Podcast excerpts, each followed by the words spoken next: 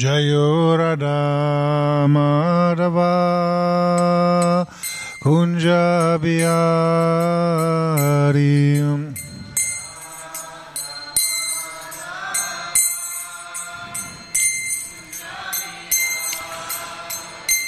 Jayo Radha Madhava Kunja Bihari.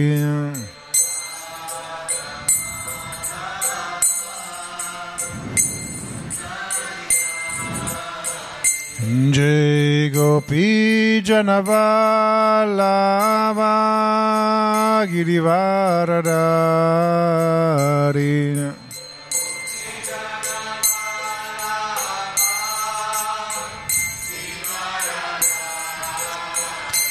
Jai Gopi Janavalava Girivaradari.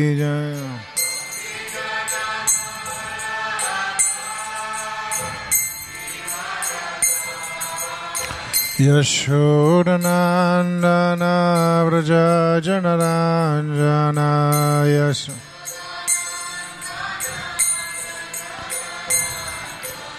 Yashodanandana Vraja Janaranjana Yasho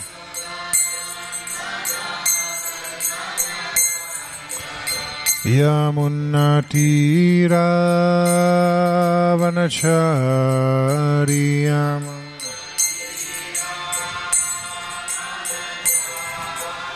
Yamunatira Vanachariyam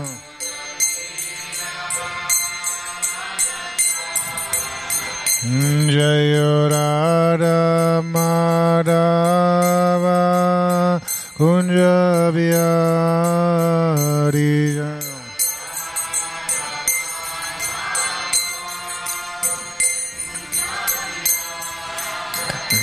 Jai Gopi Janavallava Girivaradari Jaya.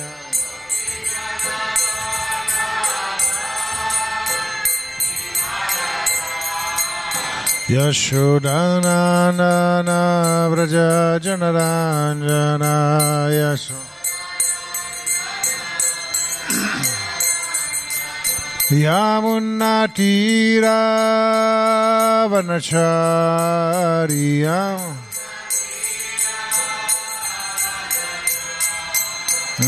Jayo Radha Madhava Kunja Bihari.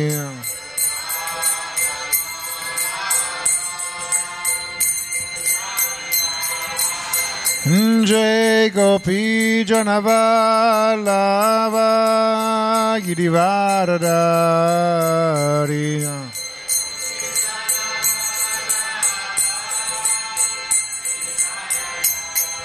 Yashodanandana Vraja Janaranjana Yasho Yamunatira Vanachariyam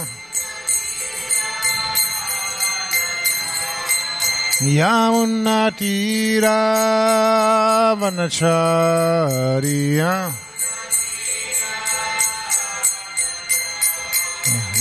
Jai Radha Madhava Kunja Bihari.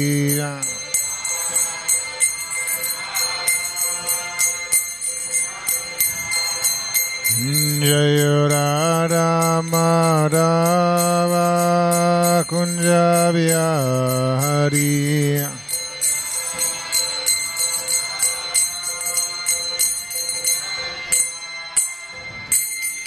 Jai Shri Radha Madhava Ki Jai, Shri Prabhupada Ki Jai.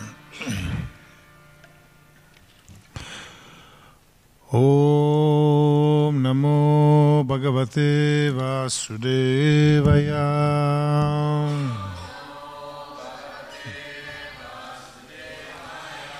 Om Namo Bhagavate Vasudevaya. Bhagavate Vasudevaya.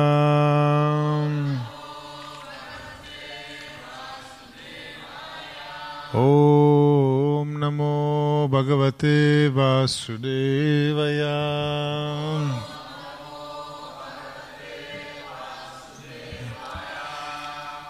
Allora, oggi iniziamo un nuovo capitolo dello Shrimad Bhagavatam, il capitolo secondo del canto ottavo, che si intitola La storia dell'elefante Gajendra. Allora, i primi due versi sono senza traduzione, quindi li leggo solo io, anzi i primi tre, perché sono poi tre insieme, li leggo direttamente nella traduzione. Sukadeva Goswami disse: caro re, esiste una montagna chiamata Trikuta che è alta 10.000 yojana, 130.000 chilometri. Poiché è situata nel mezzo dell'oceano di latte, gode di una posizione meravigliosa. La lunghezza e la larghezza di questa montagna hanno le stesse dimensioni, 130.000 km. Le sue tre cime principali, costituite di ferro, d'argento ed oro, irradiano magnificenza in tutte le direzioni e nel cielo. Questa montagna ha anche altre vette ricche di gemme preziose e minerali e decorate di begli alberi, di rampicanti e di cespugli. Il suono delle cascate sulle montagne crea una piacevole vibrazione. Così questa montagna si erge intensificando la bellezza del luogo in tutte le direzioni. Arriviamo al verso di oggi che leggiamo insieme. Sachavanni Ajamanangri Sachavani Janmanangri Sachavanya Mananangri Samantat Payahurmibi Samantat Payahurmibi Karoti Shyamalam Bhumim Karoti Shyamalam Bhumin Arimara Katashmabi Arimara Katashmabi Sachavani Jamanangri Samantat Payahurmibi Karoti Samalam Bhumi Arimara Katashmabi.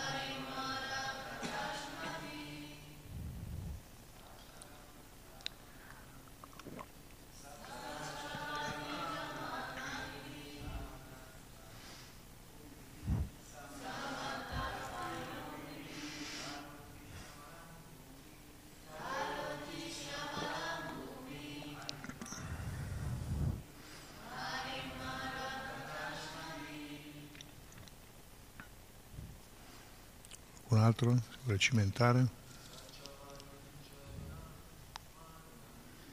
Sachavani Jamanangri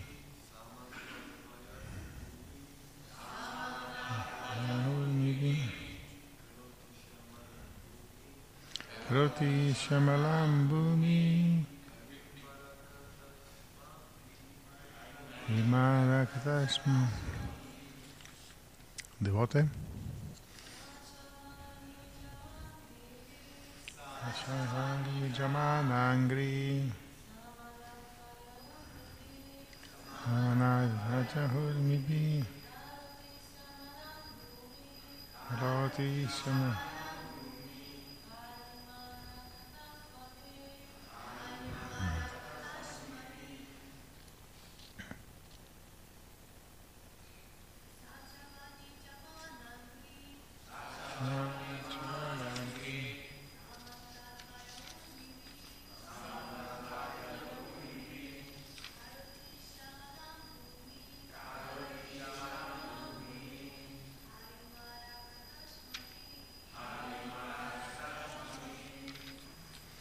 traduzione parola per parola. Sa, quella montagna, Cha, anche, Avanijamahangri, i cui piedi erano sempre lavati. Samantat, tutto attorno. Payahurmibi, dalle onde di latte. Karoti, fa. Siamalam, verde scuro. Bumim, terreno. Harit, verde. Marakata, con smeraldi. Ashmabi, pietre. Traduzione e spiegazione di Sua Divina Grazia Bhaktivedanta Swami Prabhupada. Il terreno ai piedi della montagna è sempre lambito tutto intorno nelle 8 direzioni, nord, sud, est, ovest e le direzioni intermedie, dalle onde di latte che producono smeraldi. Spiegazione. Apprendiamo dallo Shrimad Bhagavatam che esistono oceani di differente natura. In qualche luogo dell'universo si trova un oceano di latte e altrove un oceano di liquore, un oceano di ghi, uno di olio e un oceano di acqua dolce. Nell'universo esistono dunque diverse varietà di oceani. Gli scienziati moderni, che hanno solo un'esperienza limitata, non possono smentire queste affermazioni. Essi infatti non possono darci informazioni complete su nessun pianeta, nemmeno su quello in cui viviamo. Da questo verso apprendiamo dunque che le vallate di alcune montagne sono intrise di un latte che produce smeraldi. Nessuno è in grado di imitare l'attività della natura materiale, così come Dio, la persona suprema, le manifesta. Om Gyanati Mirandasya Gyananjana Salakaya Chaksuru Militam Gyanata Smai Shri Gurave Namah Sri Chaitanya Manovistam Stapitam Yena Bhutale Svayam Rupa Kadamayam Dadati Svapadantikam Vanchakalpatarubhischa Kripasindubhyevacha Patitanam Pavanebhyo Vaishnavebhyo Namo Namah Sri Krishna Chaitanya Prabhu Nityananda Sri Advaita Gadadhara Sivasati Gaur Bhaktavrinda Hare Krishna Hare Krishna Krishna Krishna Hare Hare Hare Rama Hare Rama Rama Rama Hare Hare. Hare Krishna, benvenuti tutti, benvenuti anche a chi ci sta guardando via internet. Allora, certo che da un punto di vista razionale queste descrizioni ci sconvolgono un pochino, no? Perché qui si parla di un oceano, addirittura di latte, e le onde prodotte da questo oceano generano delle pietre preziose, generano degli smeraldi. E sembra veramente un film di quelli di fantascienza estrema, no? Quelli che con le favole, le fiabe, con tutti gli animali incantati che a un certo punto appaiono. Qui in realtà si sta semplicemente descrivendo uno scenario che, diciamo, a noi umani può sembrare inconsueto, però ci fa anche comprendere come nel Bhagavatam non si parli esclusivamente del pianeta Terra, ma si parli anche di altri tipi di situazioni. Noi diamo per scontato che gli oceani siano fatti di acqua salata, soprattutto, perché il mare è così, c'è tutto un sistema, il ciclo dell'acqua ha una sua logica, una sua delle caratteristiche, penso che tutti se lo ricordano, l'abbiamo studiato a scuola, eccetera. E qui la vita, che è improntata totalmente sull'acqua, ha necessità di acqua per poter sopravvivere, e questi enormi depositi di acqua che sono gli oceani e i laghi ce la provvedono, e quando serve viene, appunto, attraverso un processo viene portata dalle nuvole, viene ridistribuita sui terreni, poi ritorna, insomma. C'è questo ciclo importante e siamo abituati a considerare lago un qualcosa, uno spazio tutto sommato abbastanza chiuso, anche se devo dire ci sono dei laghi sul nostro pianeta che sono tutt'altro che piccoli, no? Che sappia io, il lago più grande, se mi ricordo bene, il lago più grande al mondo è proprio in Russia, il lago Baikal, che ha un'estensione, non so se ci siete stati voi, sei stata? È gigantesco, cioè non è un posto dove tu vedi le sponde dall'altra parte, devi prendere e navigare non so quanto con le barche per poter arrivare, sono sottomarine profondo migliaia di chilometri questo lago, per dire, no? Ed è semplicemente un laghetto che in confronto all'oceano non è nulla. Prabhupada dice: i scienziati in realtà non conoscono neanche a fondo questo pianeta, e nonostante siano passati molti anni dalle affermazioni che ha fatto, queste affermazioni che ha fatto Prabhupada, perché parliamo di ormai più di 50 anni, in realtà è ancora così, perché è vero che l'uomo pensa di essere arrivato ovunque, e purtroppo addirittura stia distruggendo quello che ha conosciuto, quello che ha conquistato, ma sappiate che ancora oggi, ogni giorno, vengono scoperte delle specie di vita nuove, che semmai non sono così gigantesche, evidenti, ma quando noi andiamo proprio a toccare gli oceani, sappiate che negli oceani non è che si sappia veramente tutto di quello che sta succedendo lì sotto l'acqua, eppure parliamo sempre del nostro pianeta. Ci sono delle specie viventi, neanche così piccole, che praticamente di cui se ne conosce l'esistenza, ma sono stati avvistati solo saltuariamente. Pensate, ad esempio, c'è una ricerca attiva ancora oggigiorno delle piovre giganti, no? Queste piovre giganti che sono stati trovati dei resti degli animali morti, che erano 14, 15, 16 metri di lunghezza. E si stima, voglio dire, perché sono stati trovati dei pezzi di tentacoli che possono arrivare anche a 20-22 metri. E quindi stiamo parlando di piccoli organismi che si sono persi, no? Stiamo parlando di animali giganteschi. E i capodogli, quando vanno sott'acqua, che arrivano a grandi profondità, arrivano a centinaia, arrivano intorno ai 1000 metri, anche più quando vanno a pescare, loro combattono contro queste piovre, di cui l'uomo ne ha una conoscenza, sa che esistono, ha delle prove che esistono, ma in realtà, pensate, ci sono degli osservatori attivi che sono posti nelle zone dove si pensa che loro siano maggiormente presenti, e non sono mai riusciti a fare degli avvistamenti concreti, a vederle così, no? Hanno degli animali spiaggiati, sono state viste, e addirittura c'è un'equipe che ormai è attiva da diversi anni, che sta cercando il super squalo, quello gigantesco, quello grande, quello che noi leggiamo nelle scritture, che si chiama Timinghila, no? Non so se qualcuno l'ha letto, è arrivato a questi passaggi, in cui si parla di questo squalo gigantesco, dove addirittura il più grande animale, una balenottera azzurra, lui se la potrebbe mangiare in un boccone.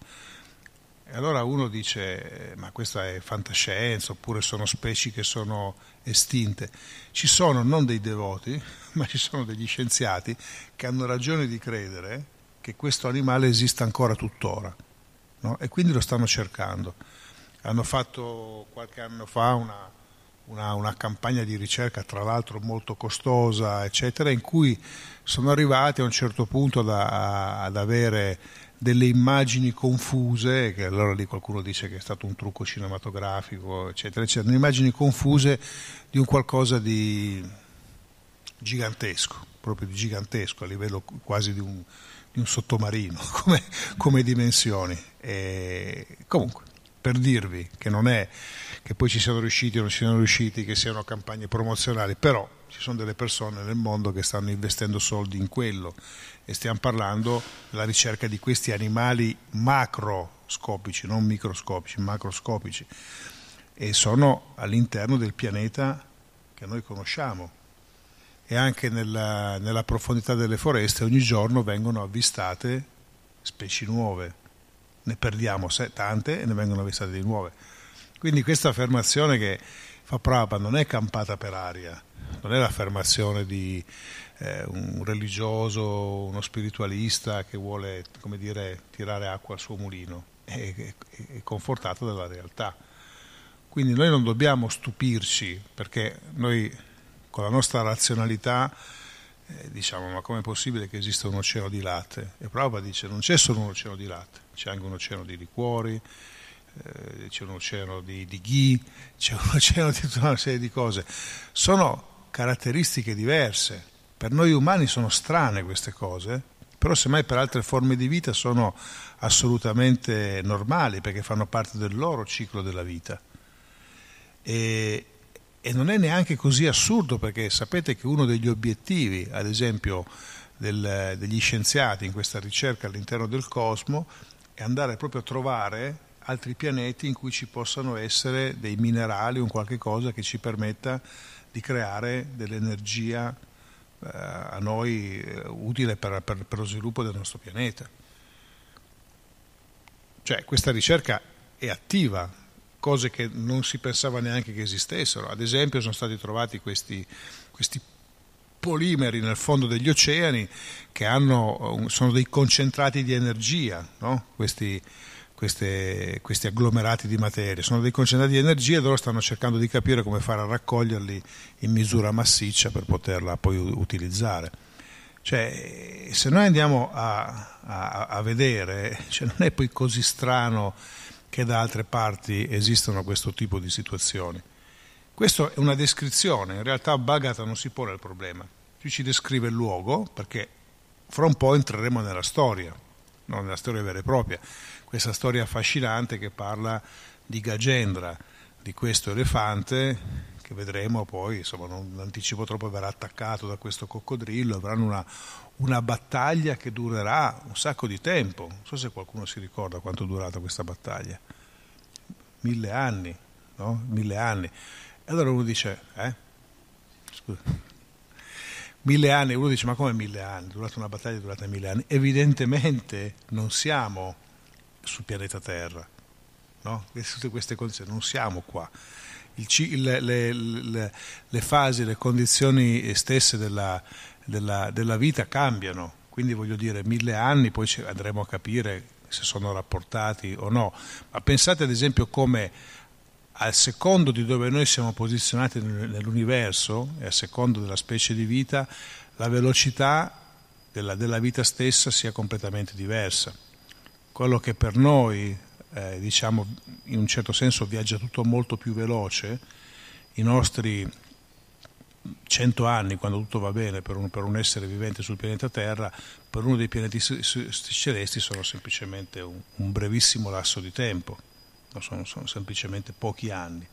Una questione anche di dove ti vai a posizionare nell'universo e la velocità a cui scorre la vita, perché Brahma, ovviamente noi ho detto domenica, insomma, quanto dura la sua vita in rapporto agli anni terrestri, per noi è incalcolabile, quasi è proprio al di là della nostra immaginazione pensare a qualcuno che viva così a lungo, ma lui sta vivendo 100 dei suoi anni, quindi lui non è che ha la sensazione che lo scorrere del tempo sia uguale a quello che abbiamo noi, siamo noi che cambiamo. E come dicevo l'altro ieri, pensate, la vita media, ieri si parlava delle mucche, la vita media di una mucca libera può essere 23, 24, 22 anni o giù di lì, ma lei in realtà in questo lasso di tempo vive l'equivalente di quello che noi viviamo idealmente in 100 anni. Tant'è vero che bisogna fare dei paralleli, questo vale anche per altri animali. Quanto vive un cane? 12, 13 anni, 14? Fino a 17, 18. Quindi fai 100 diviso 17 e scoprirai che ogni anno umano ne vale 5 per un cane, 6, 4, 5, giù di lì. E così vale per tutte le specie viventi. E così quando noi ci rapportiamo ai pianeti superiori o a Brahma, la durata della nostra vita è un lampo, voglio dire, cioè per lui è un lampo, per noi invece è importante. Ad esempio c'è questa storia in cui Brahma a un certo punto, infastidito da questo ragazzo che attraeva tutti e che tutti i gope, le gopi, i mandriani e le giovani ragazze erano affascinate da lui decide di rapire tutti, no? Sapete la storia famosa questa, in cui li rapisce e li porta in un'altra dimensione. Krishna immediatamente cosa fa? Li duplica, è una storia bellissima che potete trovare nel libro di Krishna, duplica tutti i gopa, tutte le pastorelle, al punto che anche le madri e gli altri abitanti di Vrindavana si accorgono di questa sostituzione, anzi Addirittura loro inspiegabilmente amano ancora di più i loro figli e i loro amici, eccetera, eccetera. Questo poi viene spiegato filosoficamente perché quella è addirittura una espansione diretta di Krishna, quindi loro inconsciamente li adorano. Ma la cosa che è rilevante in questo contesto è che si dice che nel tempo terrestre sia passato un anno, prima che Brahma a un certo punto si accorga dell'errore che ha fatto, si accorga che lui è Krishna, e allora a quel punto lì rimette le cose a posto. Dice, nel frattempo è passato un anno. È un anno terrestre, ma siccome Brahma non è così lento di comprendonio come possiamo essere noi, Brahma nel momento in cui ha fatto questo, in un nanosecondo, voglio dire, si è accorto dell'errore e ha ripristinato la situazione. Proprio così, papà, fatto, no? È per tempo che per l'essere umano su questo pianeta è passato un anno, perché un'infinita frazione di secondo per Brahma immediatamente si trasforma in un qualcosa di molto più lungo qua, su questo pianeta. Quindi quando noi vogliamo esplorare l'universo, esplorare la conoscenza, esplorare quello che ci sta intorno, e torniamo sempre allo stesso discorso, che i nostri sensi sono assai limitati, o addirittura quando noi vogliamo conoscere questo mondo, noi, semmai qualcuno di noi ha viaggiato, ha visto diverse situazioni, ha visto diverse parti del mondo e pensa di conoscerlo, no? L'altro giorno leggevo un articolo che c'è una principessa del Medio Oriente, che lei pare che sia veramente una molto alternativa, quindi sta, diciamo, promuovendo i diritti delle donne ovunque, lei non la vedete col velo, insomma è anche una posizione importante. Tra le varie cose c'era scritto, questa ragazza qua avrà intorno ai 30 anni, forse anche di meno, e c'era scritto, ha già visitato 70 paesi, no? Cioè, allora uno pensa di averne visitati tanti, questa qui deve ancora fare 30 anni, ne ha già visitati 70. E pensi di conoscere tutto? No, non è possibile. Perché anche se tu potessi arrivare a un certo punto a conoscere, se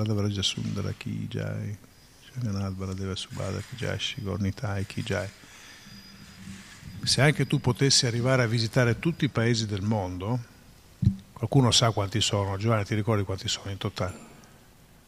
140 e giù di lì.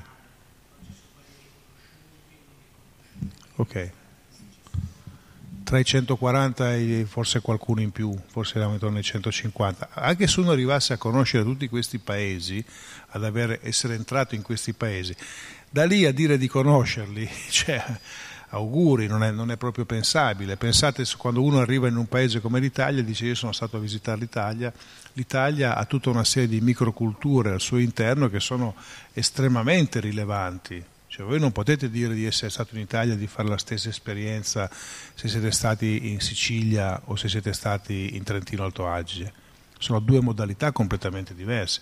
Quindi quando noi pensiamo di conoscere questo tipo di situazioni, in realtà possiamo conoscere delle sfumature e poi all'interno di queste sfumature ce ne sono migliaia di altri. Quindi diventa, pensate, al di là di ogni immaginazione, solo conoscere quello che sta intorno a noi. E quando poi entriamo in contatto con delle persone, dobbiamo ricordarci che ogni persona è un universo a sé. Ognuno ha tutta una sua modo di percepire, di interpretare le cose, di comprenderle in base alla sua struttura psicofisica, cioè non ne esci più da questa cosa. Quindi questo semplicemente per dire che quando noi ci troviamo di fronte a queste descrizioni, non liquidiamole o subito, immediatamente, come un qualcosa a cui credo e basta, perché è giusto fare un'investigazione, o dall'altra parte non liquidiamole come qualcosa, ma queste sono le fantasie di qualcuno. Il Bhagavatam ragiona su altri piani, non sono quelli razionali dell'uomo del 2018 o dell'uomo del 500, non sono quelli, ragiona su altri piani. Le sue descrizioni non tengono conto della dimensione spazio-tempo. Quindi voi trovate delle storie che potete andare a comprendere dove si vanno a posizionare, perché in base alla descrizione che voi trovate del Bhagavatam riuscite a capire se stiamo parlando di che periodo storico, no? All'interno di quale parte dello Yuga siamo, se siamo in Satya Yuga, se siamo in Treta Yuga, in Dvapara Yuga o in Kali Yuga. Ci sono delle caratteristiche ben precise. Quando noi arriviamo all'12° canto del Bhagavatam viene descritto, cioè la situazione in cui le situazioni in cui noi ci troviamo vengono descritte, sono state descritte migliaia di anni fa. Si dice che gli uomini tenderanno ad aggregarsi in strutture, in case che si svilupperanno verso l'alto. Cioè noi abbiamo, prima la gente viveva capanne o case semplici dove difficilmente arrivavano al secondo piano, stavano tutti al pian terreno, c'era meno gente, quindi si poteva espandere. Oggi l'esigenza è di metterne tanti in spazi ristretti, quindi si va verso l'alto, e viene detto nel Bhagavatam come le caratteristiche di questi agglomerati saranno dominati da rajas e così via. Dirà tutta una serie di cose sulle caratteristiche, su come l'uomo penserà di essere arrivato perché si afferma in certe modalità. Dirà ad esempio che quelli che gridano più forte, non solo ma anche figurativamente, saranno quelli che avranno maggiore attenzione, eccetera, eccetera, eccetera. Quindi quando uno, se dovessi prendere, che ne so, Sukadeva Goswami e proiettarlo in una frazione di secondo in una situazione come quella in cui noi viviamo, lui immediatamente direbbe: qui siamo in Kali Yuga, perché ci sono delle caratteristiche ben precise. Così allo stesso tempo, se chi è in grado di conoscerlo lo riproietti da un'altra parte e scopri che è in Satya Yuga, eccetera. E ci sono delle caratteristiche dirette che sono facilmente comprensibili. Ad esempio, in Satya Yuga gli spiritualisti, coloro che facevano la ricerca spirituale, e i materialisti, quelli che sono separati, non sono interessati alla comprensione spirituale, vivevano proprio in posti diversi, in pianeti completamente diversi. Ad esempio, una figura importante che ci ricordi a Satya Yuga è Kardama Muni. Noi vediamo poca gente sul pianeta Terra, i pochi che c'erano, voglio dire, erano concentrati, avevano una durata della vita decisamente maggiore, perché loro avevano 100.000 anni, e dicevano 100.000 anni, evidentemente avevano una struttura fisica che gli consentiva di vivere così a lungo, e cosa facevano? Passavano gran parte della loro vita in meditazione, perché la forma di realizzazione spirituale in Satya Yuga era la meditazione.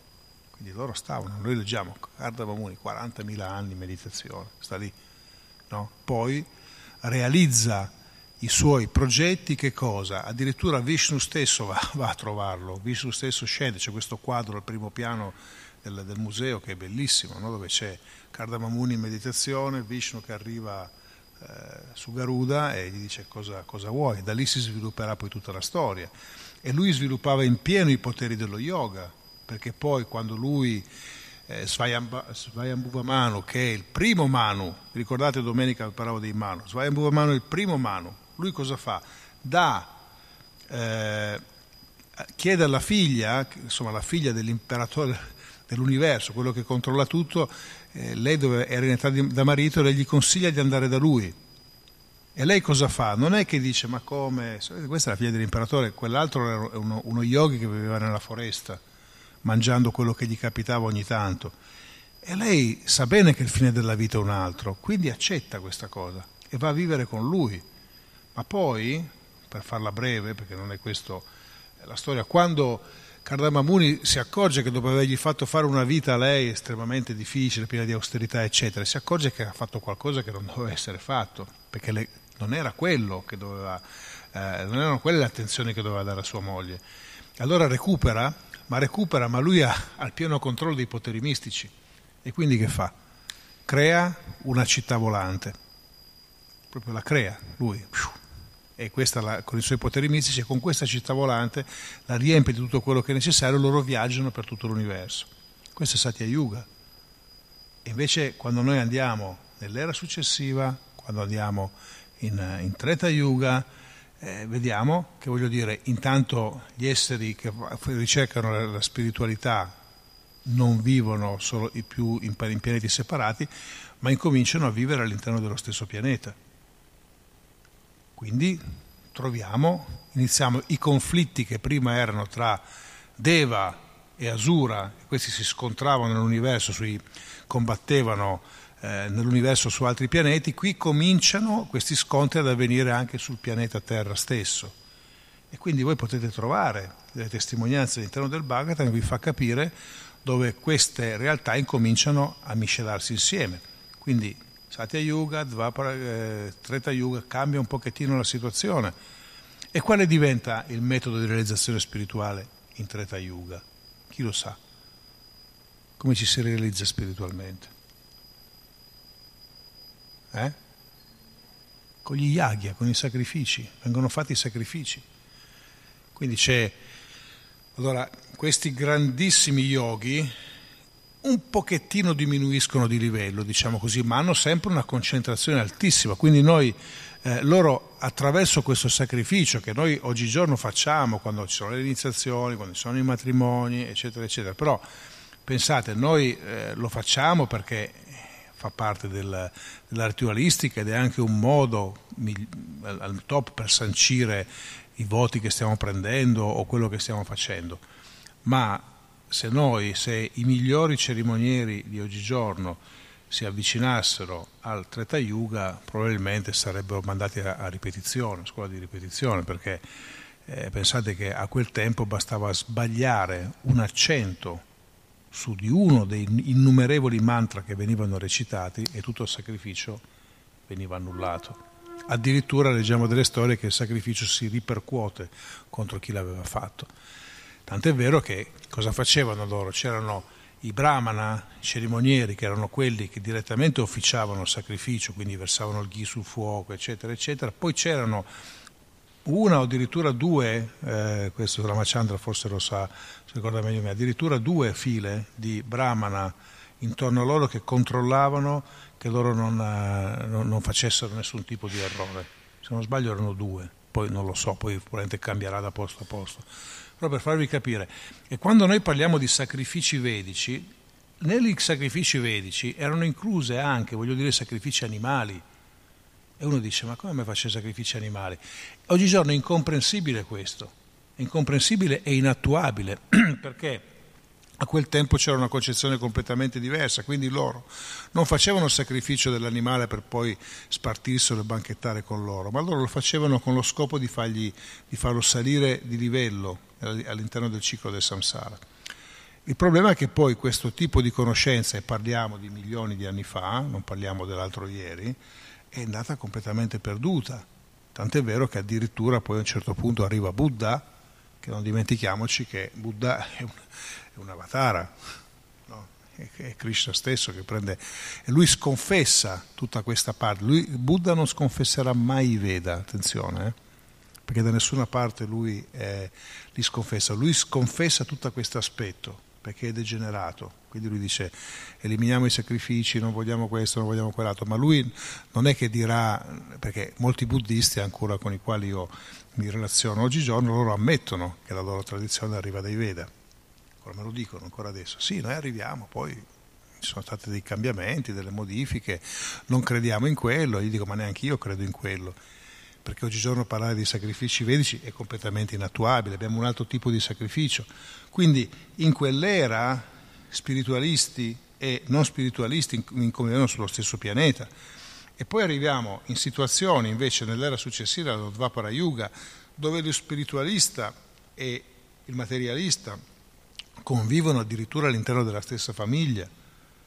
Quindi trovate queste storie in cui ci sono dei grandi materialisti e dei grandi spiritualisti. Quindi quando voi leggete le storie potete già collocarle, andare a comprendere. Poi ci possono essere sempre le eccezioni che confermano la regola, ma tendenzialmente quando voi leggete e sentite una storia, il figlio era così, il padre era così, allora indicativamente siamo in quell'era. Di quando? Di che yuga stiamo parlando? Abbiamo visto che solo all'interno di un giorno di Brahma ce ne sono 71 di Maha Yuga, quindi non è detto che ci si sta riferendo a quello in cui noi stiamo vivendo. Dicevo l'altro ieri, noi siamo nel 28° Manvantara del primo giorno di Brahma del suo 51° anno di età, no? Questo ci dicono le scritture. E quando si parla della storia di Ramachandra, qualcuno dice che questa è avvenuta nel 24°, qualcuno dice nel 25°, comunque stiamo parlando di milioni di anni fa. E poi si dice che le storie si ripetono negli yuga, e siccome non sono fatte così con lo stampino, cambiano. Quindi quando voi sentite delle storie, dice ma quello me l'ha raccontata così, quell'altro me l'ha raccontata così. E cos'è? Semplicemente la fantasia? Può darsi, non diamo mai nulla per scontato, ma è anche vero che le storie differiscono, perché Krishna è una persona, gli stessi attori quando vanno su una scena teatrale è difficile che ogni volta facciano esattamente le stesse cose, sempre con lo stesso ritmo, sempre nello stesso secondo, sempre lo stesso minuto. È difficile, ci sono delle piccole variazioni. Ecco, queste piccole variazioni avvengono anche in questi passatempi, in questi lila. Però la dimensione, lo spazio temporale in cui avvengono non è così definito come noi vorremmo che fosse. E quindi in quel tempo, nello Dvapara Yuga, la forma di realizzazione spirituale era l'adorazione delle divinità. Tant'è vero che se voi, c'è stata questa scoperta importante l'anno scorso, oggigiorno il tempio più ricco in India, quello più opulento, più ricco di tutti, avete qualche idea di quale possa essere? Non è Balaji, non è Tirupati. Tirupati è veramente top level, stiamo parlando di un tempio che ha 70 milioni di visitatori all'anno, è una cosa impressionante, ma non è Tirupati. Attualmente il tempio più ricco in India è quello che c'è a Trivandrum. Questo perché? Perché qualche anno fa è stato scoperto, nei sotterranei del tempio sono state scoperte delle stanze del tesoro, proprio quelle da Indiana Jones, no? Così era, quando hanno aperto.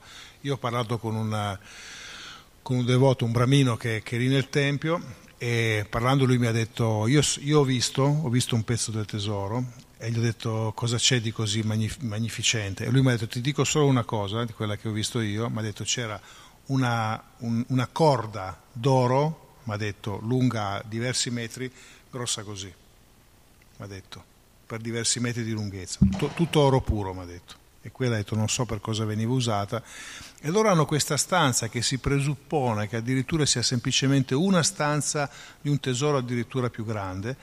E lo Stato cosa ha fatto? Come tutti gli Stati dicono tutti i ritrovamenti archeologici sono nostri, e lì c'è una discussione, più che una discussione bella accesa, una battaglia che sta andando avanti da anni, in cui i brahmini dicono no, quello non è vostro, questo è il tesoro di Vishnu e quindi voi non lo toccate. E quindi stanno trovando delle formule, perché loro dicono questo era null'altro che la parafernaglia che veniva usata per l'adorazione delle divinità durante Dvapara Yuga. E qui da noi sarebbe improponibile. Voi pensate, noi adorniamo le nostre beneamate divinità con dei gioielli, dei monili, dei gioielli di plastica fondamentalmente, o di metalli, insomma, così. E uno dice ok, quello ci possiamo permettere, quello che possiamo fare, ma voi immaginate se noi avessimo la possibilità, invece di avere dei monili, avessimo veramente smeraldi, oro, cioè voi vi immaginate come dovremmo attrezzarci solo per proteggere questo posto? Dovremmo al minimo avere 2 elicotteri che girano costantemente sopra, cannoni, che qui ci sarebbe l'assalto da tutte le parti per rubarceli, perché non c'è più la concezione, cioè in Dvapara Yuga c'era la concezione della gente, diceva c'è qualcosa lo porto a Krishna. E il bramino cosa faceva? Il bramino teneva quello che a lui gli serviva per vivere, a lui e a sua famiglia, il resto lo dava a Vishnu e lo distribuiva tra la gente. Non funziona più così. Non funziona più. Ecco, qualche parvenza ce la possiamo vedere proprio a Tirupati, dove vediamo questa ricchezza immensa, la gente continua a portare, e loro tendenzialmente fanno così, perché Tirupati ha un tesoro importante e poi continua anche a ridistribuire al pubblico, continuano a costruire ospedali, scuole, formazione spirituale, stanno facendo orfanotrofi, stanno facendo un sacco di cose. E questo è proprio il concetto brahminico. No? Il posto è tenuto bene, Prabhupada diceva andate a imparare da loro, perché sono puliti, a differenza di come si può vedere tanti posti in India. Allora lì è tutto molto pulito, tutto molto ben organizzato. Tutta la strada che porta fino a Tirupati, sono diversi chilometri, tutta asfaltata, tutta è stata fatta, costruita e mantenuta dal tempio di Balaji. Tutta da loro è fatta. E non vedete una buca. Qui si parla di buche dappertutto, lì non vedete una buca, perché almeno al minimo problema loro vanno lì, perché i soldi li hanno. Capite? Questo per farci capire come funzionava in Dvapara Yuga. E la forma di adorazione, di realizzazione spirituale, erano appunto l'adorazione della divinità. In Kali Yuga che succede? Le scritture ci dicono che la prima cosa che salta agli occhi è che il materialista e lo spiritualista convivono nella stessa persona. Quindi noi ci troviamo tutti i giorni, tutti i momenti a combattere in primis contro noi stessi. Abbiamo questa dualità che ci attraversa continuamente, quindi non è così netta e così definita. Quindi questo apparrebbe un handicap molto forte, no? Uno dice, ma come? Quegli altri erano stabili, quegli altri nascevano di qua o di là, ma gli spiritualisti erano molto meno disturbati, avevano un ambiente favorevole intorno. Qua, ragazzi, devo combattere contro la mia mente tutti i giorni, continuativamente. E tant'è vero che le forme di realizzazione spirituale in quest'era non sono così complesse come erano in passato. Quando uno dice io faccio yoga, allora yoga per il benessere fisico, per il benessere psichico, va bene, siamo tutti felici e contenti, eccetera. Fai yoga come forma di realizzazione spirituale? Non si può. Kali Yuga non si può, mi dispiace dirvelo, non si può. Vivi troppo poco. Cioè 100 anni umani per uno yogi sono niente, un battito di ciglia. Non è riuscito neanche ancora a sedersi. La posizione corretta, che dire di realizzarsi spiritualmente, può essere sicuramente di grande aiuto, quindi tutto questo è sicuramente incoraggiato, ma non è questa la forma di realizzazione spirituale. La forma di realizzazione spirituale, lo yagya, noi lo sappiamo che è, le scritture dicono lo yagya in quest'era è la recitazione del mantra, non c'è altro. Apparentemente è molto semplice e tutte le offese vengono molto più facilmente perdonate. Pensate, in altre ere tu prendevi le conseguenze delle tue azioni semplicemente pensandole, immaginando di fare qualche cosa, già ti arrivavano le reazioni karmiche. In Kali Yuga non è più così. In Kali Yuga le reazioni karmiche avvengono quando tu hai agito, quando l'hai trasformata in azione vera e propria. E se volete questa è una grossa benedizione. Certo che se non stai attento dall'azione pensata passi poi facilmente a quella compiuta, no? Però, voglio dire, c'è questa sorta di bonus. Quindi per questo che si dice che da una parte Kali Yuga viene visto come quest'era terribile in cui tutto va male, c'è l'inquinamento, c'è questa e quell'altra, e tante volte i Deva invece vogliono nascere in Kali Yuga per diversi motivi. Tra gli altri è tutto più facile, poi insomma c'è Chaitanya Mahaprabhu che ha reso tutto molto più semplice, no? Il Prasada, la Prasada viene reso più facilmente disponibile. Non è così scontato. Se voi leggete le storie scoprirete che sono storie bellissime in cui addirittura Parvati a un certo punto maledice, voglio dire, Narada Muni e Shiva, perché loro avevano trovato un pezzettino di Prasada e se l'erano diviso fra loro due senza pensare a lei. O meglio, sapete, a volte sei in due, dici, vabbè, un pezzo a me, un pezzo a te, dice l'altra, non ci ho pensato. Ah, sì, non ci avete pensato, quindi dice, ma scalzoni. E dice, però la sua maledizione si è trasformata poi in una benedizione, perché lei ha detto, dice, io questo che avete fatto farò sì che venga reso disponibile praticamente a tutti. E in effetti, già è. E quindi voglio dire, noi beneficiamo del Prasada che prima era una cosa per pochi eletti. Il Prasada non è semplicemente riempiamo lo stomaco e mangiamo qualcosa che attraverso un rituale è stato benedetto, no? C'è un devoto, un caro amico che ha un suo amico che dopo tanti anni ancora non l'ha capito bene, allora gli dice possiamo mangiare, l'hai benedetto? Sì, l'ho benedetto. in effetti non è semplicemente aver fatto il rituale a posto, non è così, Prasada è qualcos'altro, un gesto di amore, devozione, cioè lo sappiamo, lo studiamo, eccetera. Quindi farci capire come, perché faccio tutto questo discorso, farci capire come le dinamiche sono in continuo cambiamento e non dobbiamo rimanere così stupiti quando leggiamo di cose di questo genere, quando leggiamo questo tipo di descrizione o leggiamo delle altre, perché l'universo è qualcosa che noi ne conosciamo e non abbiamo neanche idea di quello che possa succedere. Ci sono un'infinità di cose che succedono qua, ora, in questo momento, e noi non siamo in grado di vedere, perché la nostra sfera di azione sensoriale è limitata. Ricordiamocelo sempre, infrasuoni, ultrasuoni, noi non li recepiamo. Chissà quante comunicazioni ci sono in questo momento intorno a noi che noi non siamo neanche in grado di recepire. Chissà quante cose stanno accadendo intorno a noi in questo momento che noi non siamo in grado di vedere, perché la nostra vista è assai limitata. Non può andare troppo in profondità e non può andare al di là di un certo raggio di azione. Pensateci. Quindi questo perlomeno dobbiamo diventare possibilisti e poi prendere per quello che vediamo, no? Cioè, qui abbiamo Sukadeva Goswami che sta descrivendo queste cose, ma Sukadeva Goswami non è un uomo comune, non è un ragazzo comune, è un ragazzo molto giovane, ha 16 anni, ma lui è Sukadeva Goswami, lui è... Sapete chi è Sukadeva? Il pappagallo di Radharani? Eh?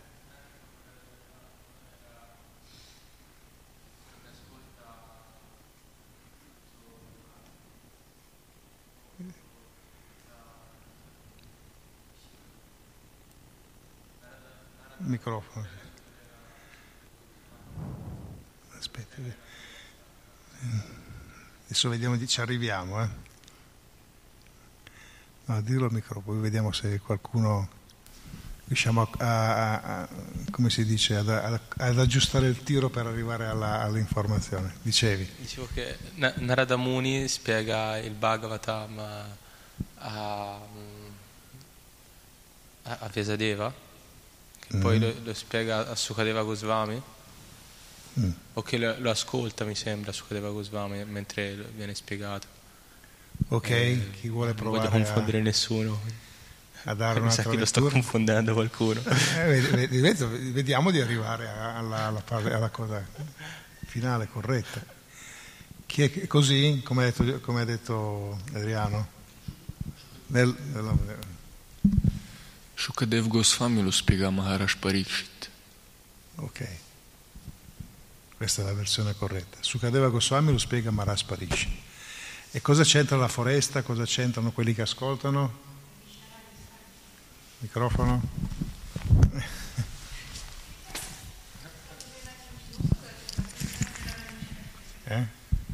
I saggi nella Naimisharanya, dici? Cosa c'entra non lo so. Cosa c'entrano? Cosa c'entrano i saggi di Naimisharanya? Un messaggio così importante, un saggio non se lo perde, no? Un saggio non se... Quindi voglio dire, cioè, allora, c'era Sukadeva Goswami, c'era Maharaj Parikshit, c'era anche qualcun altro lì intorno? Narada Muni. Suta Goswami. Quindi erano in tre. Lui, Suta Goswami, raccontava...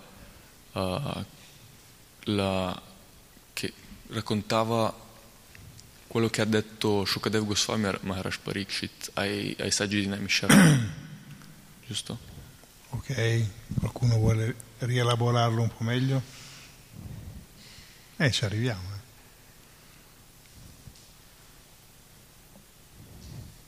Chi vuole? Ma lì è... Ramachandra è facile.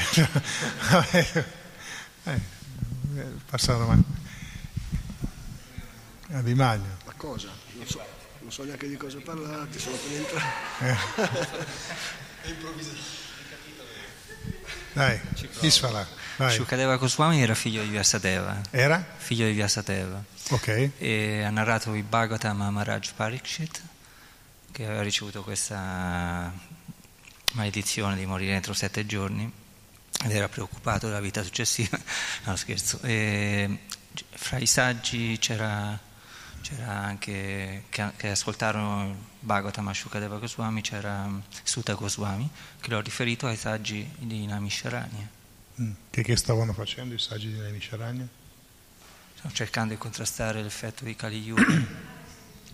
Stavano cercando di contrastare l'effetto di Kali Yuga, quindi si erano trovati e cosa facevano? C'erano sacrifici, mantra, eccetera, perché cercavano di attenuare Kali Yuga che stava arrivando. E perché? Cosa c'entra con Maharaj Parikshit? Perché Kali Yuga stava entrando con Maharaj Parikshit. Maharaj Parikshit viene considerato l'ultimo imperatore, l'ultimo re santo, e quindi entra. Quindi Sukadeva Goswami, pappagallo di Radharani, arriva, sta per 16 anni nel grembo della madre, ovviamente non in uno stato particolare, diciamo così, perché non vuole vedere che cosa, perché non vuole entrare, perché non vuole nascere, non vuole prendere nascita nel mondo, perché non vuole vedere Kali Yuga.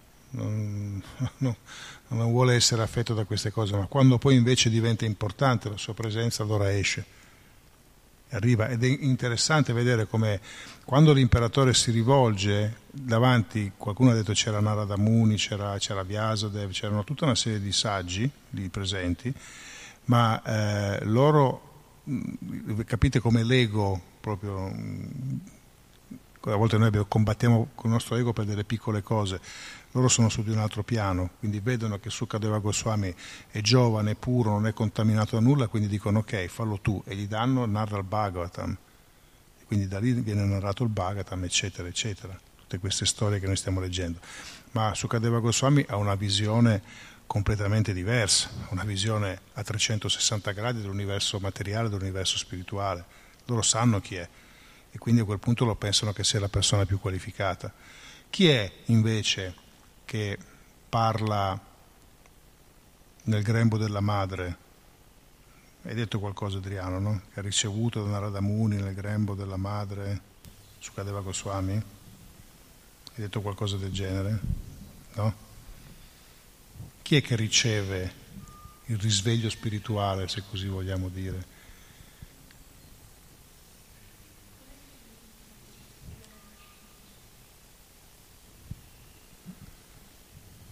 Chi è il figlio di Ragnakashipu? Pralmaraj lo riceve da che cosa? Le prime istruzioni le riceve da Narada Muni, è lui che le riceve. Che la madre prende rifugio nell'ashram, nella casa di Narada Muni, e allora lì lui racconta le storie e Pralmaraj. No, è importante mettere ordine in tutto questo, perché c'è tutta una sua logica quello che avviene. E per finire, chi era Suta Goswami? C'ha qualche predecessore importante? Suta Goswami. Però con Romaharshana è facile. È il figlio di Romaharshana Suta. Adesso giusto per chiudere, per capire di cosa stiamo parlando. Romaharshana, non Romaharshana Suta.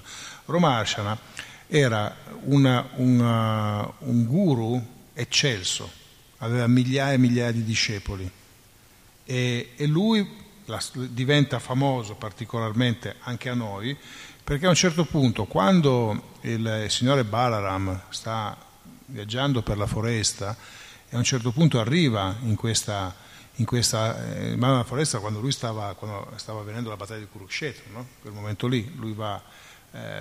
Quando vede questa scena, vede questo guru con tutti questi discepoli, lui si avvicina, e il guru Romaharshana, seguendo l'etichetta, perché non è che se ne ha inventato le cose, perché quando uno sta seduto nel Vyasan, che sia degno o non degno, sta rappresentando Vyasadeva, quindi in realtà lui sta rappresentando la posizione più elevata in un'assemblea, quindi se entra qualcuno in teoria non dovrebbe scomodarsi, perché non è lui come persona, ma è chi sta rappresentando, cioè tecnicamente l'etichetta lo giustifica, quindi lui non si alza da quella situazione, e e Balaram per tutta risposta prende un filo di paglia, un filo d'erba, lo tocca e gli fa lasciare il corpo, lo uccide. Lo uccide. Questo perché? Perché, voglio dire, noi stiamo qua cercando di avvicinarsi a Dio. Se Balaram, Dio, entra qua dentro, capite che non c'è più bisogno di seguire etichette, formalità o d'altro, no? Il problema è che bisogna essere in grado di riconoscerlo. Allora questo è un passatempo, perché stiamo parlando sempre ovviamente di intimi associati di Krishna, ma cosa fa? Lui in quella circostanza lì vuole far vedere che l'erudizione, la forma e tutto quanto non è sufficiente. Allora gli fa lasciare il corpo. Ma la cosa interessante è che i discepoli di Romaharshana a un certo punto vanno poi da Balaram e gli dicono: abbiamo capito la lezione, ma tu adesso ci lasci senza guida, perché è vero che lui ha sbagliato in quella circostanza lì, però lui era la persona che ci guidava, ci ha insegnato tutto, ci continua a insegnare, adesso tu ce l'hai tolto e noi come facciamo? E difatti verranno date, anche Balaram stesso darà tutte le benedizioni affinché tutta questa conoscenza si potrà poi manifestare e ampliare nel figlio che è Suta Goswami, quale poi lui sarà il capo di tutti i saggi di Naimisharanya, e poi lui sarà quello che, avendo ascoltato solo una volta quello che Sukadeva Goswami diceva a Maharaj Parikshit, sarà in grado di ripeterlo, ed è grazie a lui che poi abbiamo il Bhagavatam adesso. Ok? Per quello che è importante studiare e comprendere che dove siamo. Jai, Srila Prabhupada, chi?